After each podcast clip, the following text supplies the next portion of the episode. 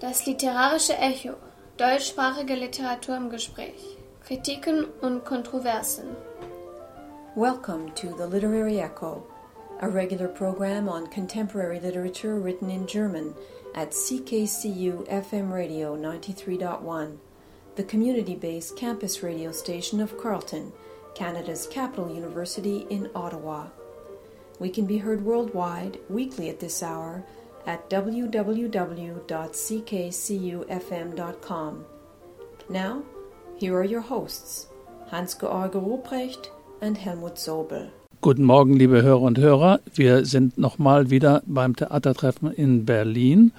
Und äh, zu diesem Anlass äh, wollen wir uns ein bisschen Gedanken darüber machen, äh, was heutzutage der virtuelle Raum und äh, der Literaturbetrieb gemeinsam haben. Und da kommt, glaube ich, eine wichtige internationale Meldung als äh, Kurznachricht in Frage, nicht wahr, Helmut? Und zwar hat die UNESCO eine äh, virtuelle Weltbibliothek, äh, also jetzt ins Netz gestellt. Und äh, diese Weltbibliothek ähm, versucht, also es ist eine Initiative des ehemaligen Leiters der Library of Congress, und es ist ein Versuch, also historische Dokumente zu Politik und Kultur äh, für jedermann im Internet zugänglich zu machen. Das käme dann auch äh, unter Umständen äh, ganz günstig für die noch nicht gedruckten Stücke, die in Berlin jetzt äh, zur Diskussion stehen. Unter Umständen, nicht wahr? Ja, da, das ist, du, du sprichst hier von den sogenannten Stückemarkt, nicht? Ja, ja, ja. ja. Wir wollten ja vielleicht da, da etwas einspielen von dem Stückemarkt, nicht? Ja, aber vielleicht etwas später. Erzähl mal noch mal bitte genauer, was da eigentlich die UNESCO vorhat.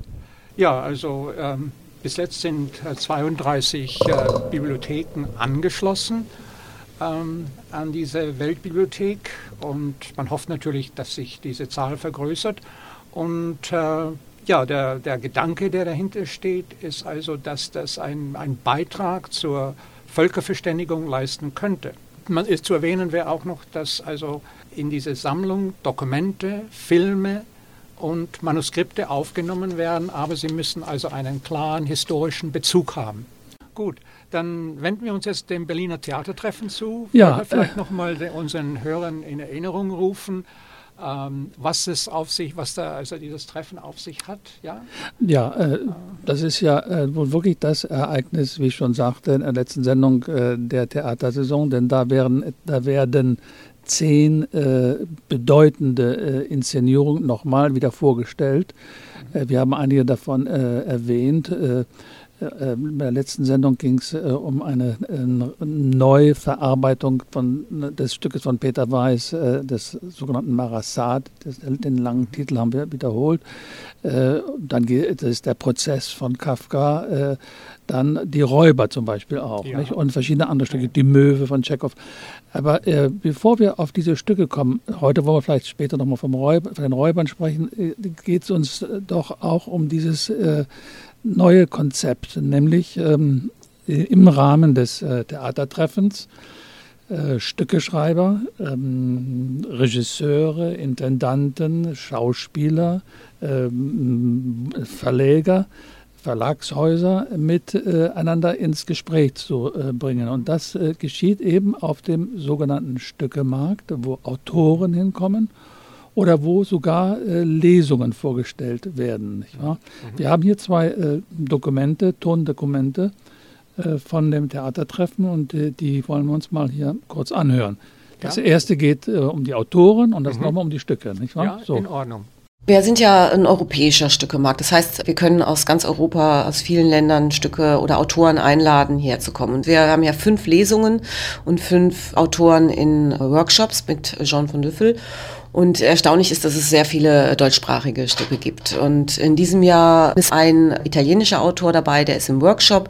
Es gibt einen französischen Autor und es gibt eine Dame aus Finnland, Sophia Oxan, mit einem Stück.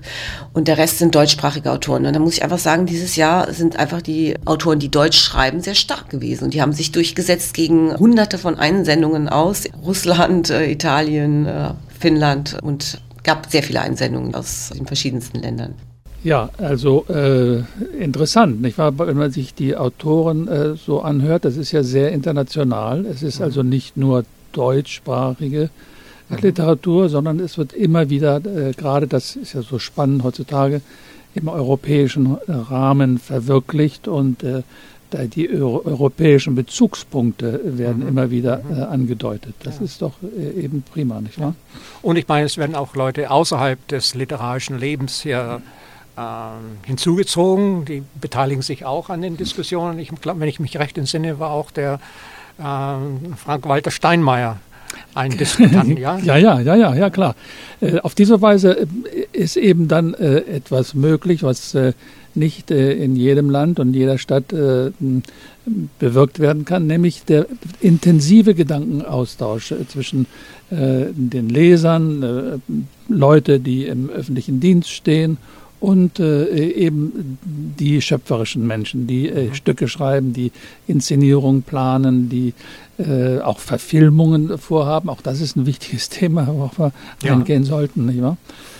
Äh, hören wir es noch mal kurz an, jetzt, äh, was im Stückemarkt da an, an Aufführungen und Lesungen vorkam. Das wird jetzt auch noch mal hier angeboten in einem kleinen, kurzen Ausschnitt hier von dem Treffen. Jedes Jahr gibt es beim Stückemarkt eben Preise zu gewinnen. Es sind aber auch nicht nur Preise, sondern es sind halt Uraufführungen, die vergeben werden von Theatern oder Stückaufträge. Und das Maxim Gorki Theater ist einer unserer Partnertheater und es ist jetzt mittlerweile im dritten oder vierten Jahr, dass es Maxim Gorki eben ein Stück zur Uraufführung bringt. Und dieses Jahr wird wieder jemand der glückliche Gewinner sein. Und zwei sind eben schon im Repertoire und das ist äh, Bulgar von Klaas Tinnemanns vom letzten Jahr und von Maria Kilpi 0,5 Windstill, ein Stück, was auch im Repertoire läuft. Und während des Theatertreffens zeigen wir selbstverständlich beide Stücke und freuen uns, dass es jedes Jahr mehr werden.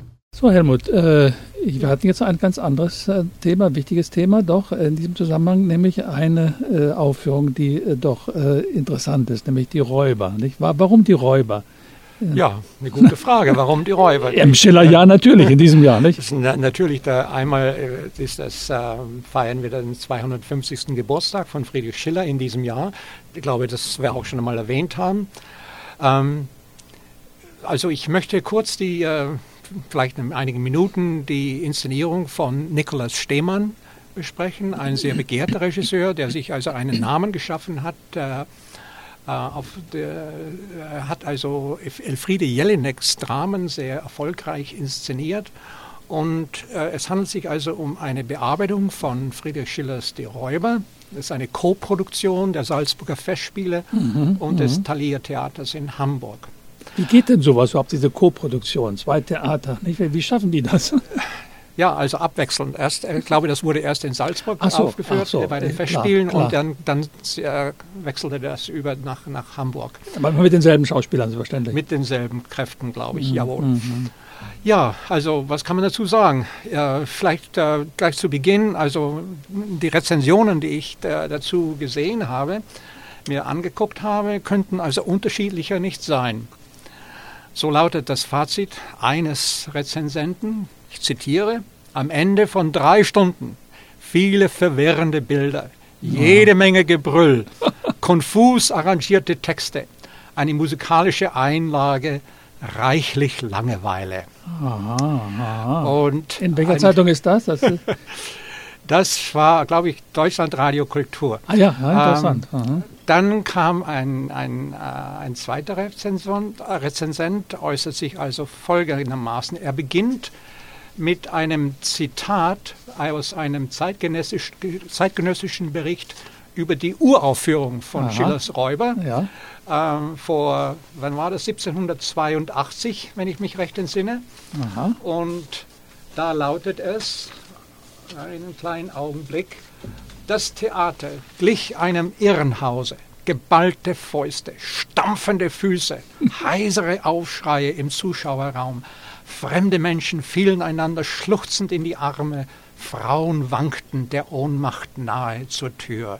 Es war eine allgemeine Auflösung wie im Chaos, mhm. aus, dies, aus dessen Nebeln eine neue Schöpfung hervorbrecht. Mhm. Mhm. Ja, der Rezensent, Rezensent, sagt also ganz lakonisch, äh, die äh, Inszenierung von Stehmann hat niemand vom Stuhl gerissen. Aha, aha. Und er sagt also, er, er, führt also weiter aus, ähm, dass äh, die Inszenierung sei ein ästhetisches Desaster gewesen. Mhm, mh, mh. Ähm, ich muss, weißt du, vielleicht ja. kann man da mal äh, ja. nachdenken, die, die, die, Leute schmeißen da so mit so Begriffen herum, ja, nicht wahr? Äh, es ist zum Teil auch so ein bisschen Media-Effekt, nicht wahr? Ja, natürlich, ja. Klar. Aber ich muss also jetzt ganz kurz hier, also das, äh, die, die größte Abweichung von, von der Vorlage, also Schillers, Schillers Stück, äh, erwähnen, ganz kurz. Und zwar äh, hat sich äh, Stehmann entschlossen, die einzelnen Charakteren oder Hauptfiguren in diesem Stück also praktisch aufzulösen und sie durch einen Chor zu ersetzen. Aha, und aha. dieser Chor spricht also die Rollen äh, manchmal äh, also gemeinsam äh, die eine jeweilige Rolle, manchmal auch abwechselnd. Das ist und, aber neu. Das ja, das ist Idee. neu. Also mhm. die Loslösung praktisch der Figuren von von den Texten. Die Figuren werden entindividualisiert. Mhm, äh, ein Rezensent meint also, das sei eine Schnapsidee gewesen. Und, aber eine andere Rezensentin sagt, dass also dieses, durch diesen Zug, wenn man so will, dass auch das Stück an Klarheit gewinnt. Aha. Also ein paar Worte zu diesem Chor, ganz schnell. Wie ich schon sagte, also die, die Hauptfiguren Karl und Franz Mohr, äh, von den Räubern Spiegelberg, werden also durch einen Chor ersetzt. Und äh, dieser Chor spricht dann also den Text der jeweiligen Rolle entweder gemeinsam oder abwechselnd. Mhm, mhm. und äh, alles wird in einer sehr staccato Stimme vorgetragen. Ja. Lediglich Amalia und äh, der alte Moor äh, behalten ihre Individualität mhm. in diesem Stück. Gibt es da einen Grund dafür? Ja, das gehört irgendwie, glaube ich, zur, doch zur Interpretation. Ja, ja. Ähm, welche Absicht könnte also hinter dieser Auflösung der Figuren in einen Chor stehen? Ähm, Interpretationen von äh, Die Räuber haben schon auf Ähnlichkeiten hingewiesen zwischen Karl und Franz Mohr. Mhm. Zum Beispiel, mhm. beide lehnen sich gegen die gesellschaftliche Ordnung auf, ja, allerdings aus unterschiedlichen Motiven. Bei der Handlungsanstoß ist das Verhältnis zum Vater. Jeder will sein eigenes Reich schaffen ähm, glaube ich, diese, dass, also das, das Fehlen von, von klar abgegrenzten Unterschieden zwischen Karl und Franz Mohr wird dadurch irgendwie verdeutlicht. Mhm. Aber auch die Räuber werden ja auch durch den Chor vertreten. Mhm. Und das wird auch, glaube ich, durch die, äh, die Bekleidung der, der Schauspieler unterstrichen. Und zwar. Ist es ein Chor, ja, der äh, auch ähm, sich auf der Bühne äh, agiert oder äh, stehen die bloß oder äh, die, die wirken richtig als. ja, äh, ja, sie, sie, sie, sie, so, sie, sie ähm, die Interaktion ist wohl da, aber wie gesagt, also abwechselnd werden natürlich auch einzelne, äh, die, die, äh, die Rollen vom Chor vorgetragen, entweder von, von einzelnen Mitgliedern ja. dieses Chors oder ja, ja. auch gemeinsam. Der Chor interagiert auch ein bisschen mit, äh, mit, den, mit, mit, den, mit den Zuschauern. Ja. Mit den Zuschauern auch, gut. Ja, auch mit den Zuschauern. Ja, mhm. ähm, und wie ich schon vorhin sagen wollte, ähm, die, äh, die, die, die, die Kostümierung oder die Kostüme des Chors sind also, also einmal der Chor, äh, der trägt zeitgenössische Kleidung. Und zwar einmal gestrickte Polunder. Mhm. Und, aber dann gibt es sehr oft einen raschen Wechsel äh, in äh, so schwarze Tarnanzüge Aha. mit Kopfmasken und so die natürlich sofort an Terroristen denken lassen. Mhm. Und äh, nur das Interessante ist, also der Chor ist auch verbunden mit, mit, mit äh, lauter Rockmusik. Also Aha. das irgendwie vielleicht doch die, auch die, äh, wie soll ich sagen, das, das Männliche, das, der, die, die Räuber unterstreicht. Ja? ja. Oder eben auch die, die, die Popkultur, nicht wahr? Auch ja, aber ich, wie gesagt, die, man muss diese laute Rockmusik im Gegensatz zu Amalia sehen, die aha, also aha. interessanterweise, ja. wie gesagt, ihre Individualität behält. Richtig Richtig, ja. Und mhm. auch äh, mit zarter Musik verbunden ist. Mhm. Und Amalie verkörpert in dem Stück doch irgendwie die bedingungslose Liebe. Mhm. Und die wird also doch deutlich abgesetzt von dem, von dem, von dem, von dem Chor, wo also praktisch die Grenzen zwischen, zwischen biederen Menschen, Strickpolunder zum Beispiel, und, und äh, Räubern, Terroristen vielleicht, also doch verwischt sind irgendwie. Mhm, und ich mhm. meine, da steckt doch eine sehr gesellschaftspolitische Aussage dahinter, ja. dass also die ja. Grenzen fließend sind. Genau, ja. genau.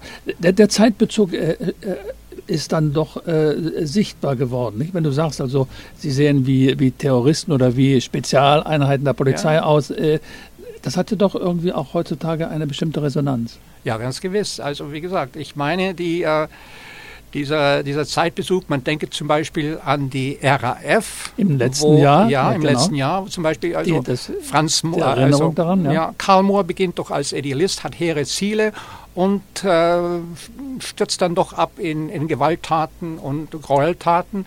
Und ich meine, der, bei der RAF, bei den, bei den ganz äh, bedeutenden Anführern, war das doch ähnlich, nicht? Ja. ja. Gut, oh, das ist äh, eine äh, aufregende Inszenierung gewesen. ja, wahr? also wie gesagt, sehr umstritten, wie man mhm. aus den mhm. Stimmen der mhm. Rezensenten hört, aber trotzdem glaube ich, also äh, sehenswert auf jeden Fall. Gut, dann bis zum nächsten Mal. Auf Wiederhören. Ja, Wiederhören.